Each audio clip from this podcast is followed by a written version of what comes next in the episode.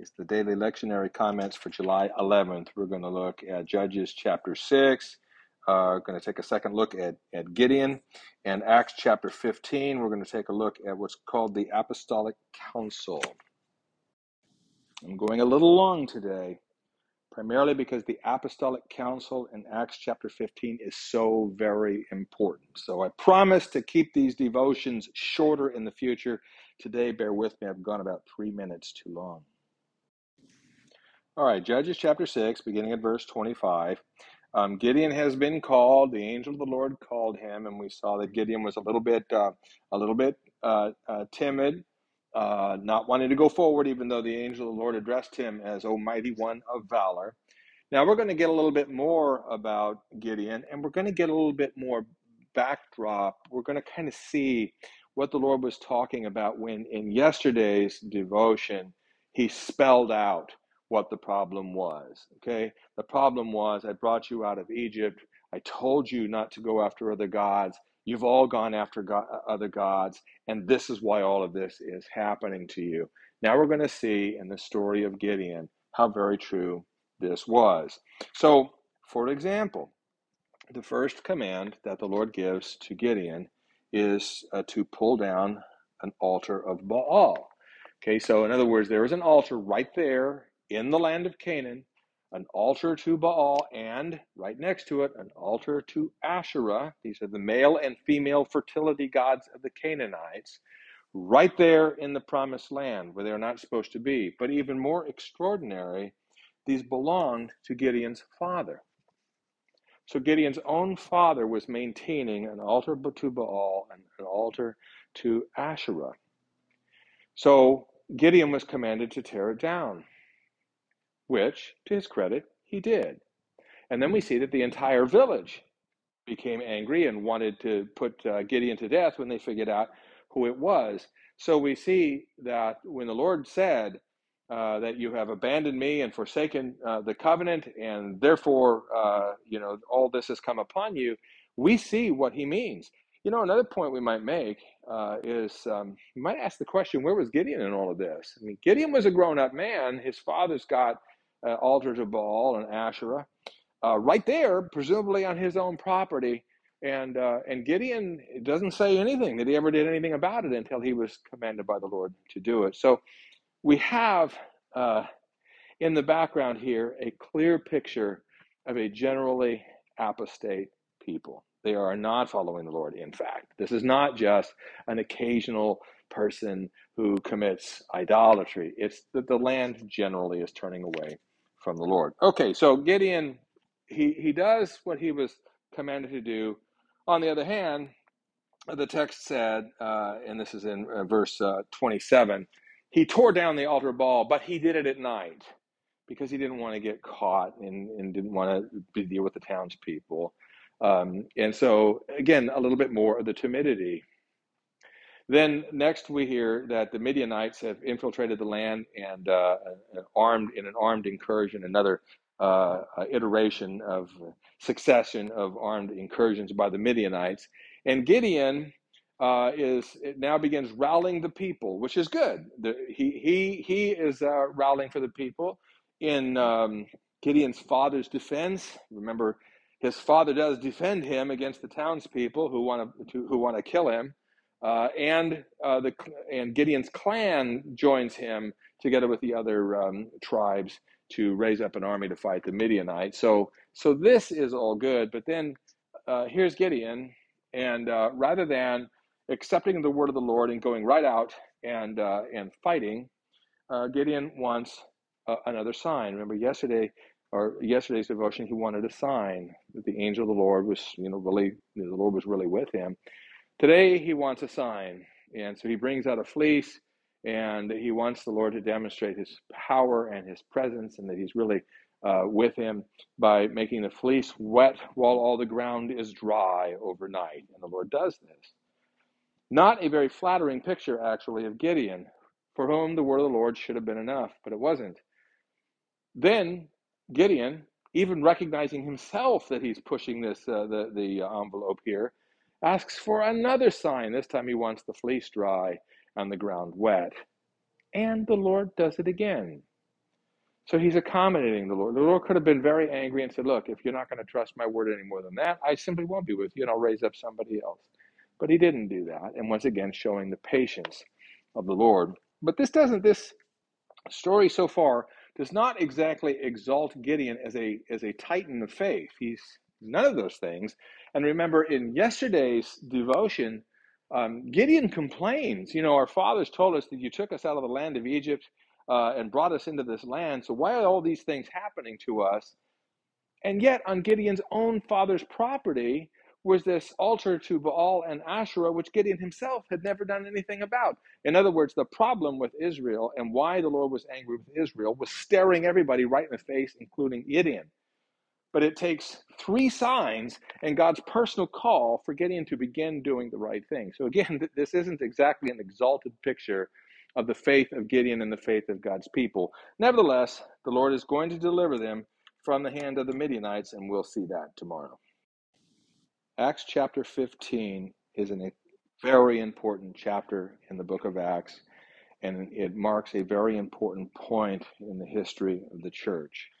It's often referred to as the Apostolic Council, and it's when a major theological question that had grown up in the church, controversy, had to be settled. And the way it was settled is that the apostles gathered and the disciples gathered in Jerusalem and they debated and discussed the issues, and then a decision was made. Now, this problem had been coming on for some time. It began with the conversion of the Ethiopian eunuch and his baptism. And then there was um, Peter's vision of the different kinds of animals, and then there was Cornelius and his baptism and his family's baptism and their conversion and the outpouring of the Holy Spirit on them. And there was the Gentile congregation in Syrian Antioch, and then there was the first missionary journey. And at this point, what had started out with a trickle has now become quite a steady inflow of Gentiles into the church. Now, all of the early Christians were Jews. Jesus was Jewish, all the 12 apostles were Jewish, all the early Christians were Jews, which means that after they accepted that Jesus was the Messiah, they went on living like Jews, only trusting in Jesus that he was crucified for them, risen and ascended, and that the kingdom of God was uh, the people of the kingdom were essentially living like Jews and they could accommodate a certain number of Gentiles that would come into the church without too much disruption. But now, a lot of Gentiles are coming in, and Gentiles don't live like Jews do. So the question became what of the law of Moses? And that is what is before the people here. Now, theologically, the question may be is the law of Moses in effect at all anymore? Now, note that the when you look at the deliberations and their conclusion, and later on when we get to the, the uh, book of Galatians, which we're going to be talking about starting in tomorrow's um, uh, devotions, it's very clear that in the early church it was understood that the law of Moses was no longer in effect, at least among the leaders and the apostles. But understand that you can't just take a bunch of Jews who've grown up as Jews now that they believe in Jesus and tell them that it's okay to ignore the Sabbath day or to eat ham if you want, uh, or in other ways live as only Gentiles would do. That, that would be very difficult to do. That would be very hard on them. They had been accustomed to living a particular way. But now Gentiles are coming into the church, and the question is what do we do? Do we tell them, you have to live like Jews? Now, why would we do that? Well, a bad reason to do it would be because you have to. Because really, being a Christian is just really being a kind of a Jew. But we don't want to tell them that because that would not be true. A Christian is not a kind of a Jew. The new covenant is not just a subset of the old covenant, it replaces the old covenant. So, what do we tell these Gentiles then? if you don't have to follow the law of Moses, then do we just leave them free to do anything? Well, if telling them to follow the law of Moses strictly, just for tradition's sake, That would be very difficult on the mission field to try to get Gentiles to come into the church when you're going to order them to have to be circumcised and you're going to strictly limit their dietary code and all these other things that go along with being Jews. That's going to make Gentile missions very hard. On the other hand, if Gentiles start coming into the church in large numbers, and because of that, the law of Moses is just ignored and forgotten, that is going to make it very difficult for the ongoing mission to the Jews. And remember, the Christian church was enormously preoccupied with converting both Jews and Christians and, and Gentiles. And we don't want to have two churches, we need to have one church. So ultimately, the decision was this we don't want to burden the Gentiles. This is James, the brother of the Lord, who is speaking for all of the apostles here. And he's saying, This is my judgment. We don't want to burden the Gentiles with the law of Moses, as though it is still sort of an obligation for them, a, a, a, a religious obligation. We don't want to do that. On the other hand, there are practices that are common among the Gentiles that are going to have to be addressed because if they're not, this is going to be especially difficult on our Jewish Christians and con- continued Jewish missionary work. So, Gentile, I mean, bringing in Jewish Christians into the church, uh, Jews into the church, did not involve you with food sacrificed to idols, and it did not involve you with a new understanding of sexuality, and it did not involve you with having to deal with issues of blood and blood sacrifice and all, you know, drinking blood and all of that. Those were Gentile things, and so when you're receiving Jews into the church, those were not issues. But receiving Gentiles in, these are things that you really did have to deal with they were accustomed to eating food sacrificed to pagan idols, and they need to deal with that because if they're allowed to continue to do this, that uh, uh, you know, because of a, an idea of Christian freedom, um, that is going to impact uh, the ability to convert Jews. Jews are going to look at Christians as idolaters.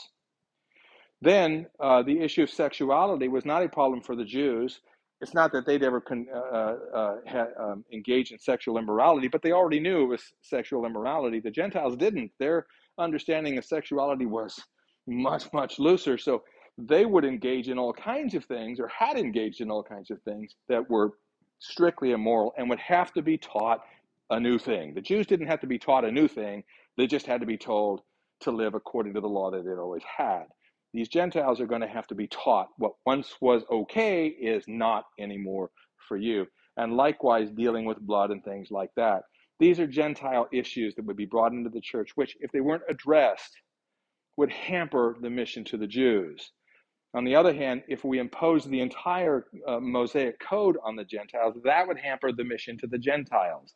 The bottom line is there was one church and one Christ, and the mission to both the Jews and the Gentiles had to be maintained. And so the decision of the Apostolic Council. Tomorrow we're going to turn to the book of Galatians. We're going to leave Acts for a little bit. We're going to read through the book of Galatians and we're going to see theologically how this actually gets worked out in preaching and teaching.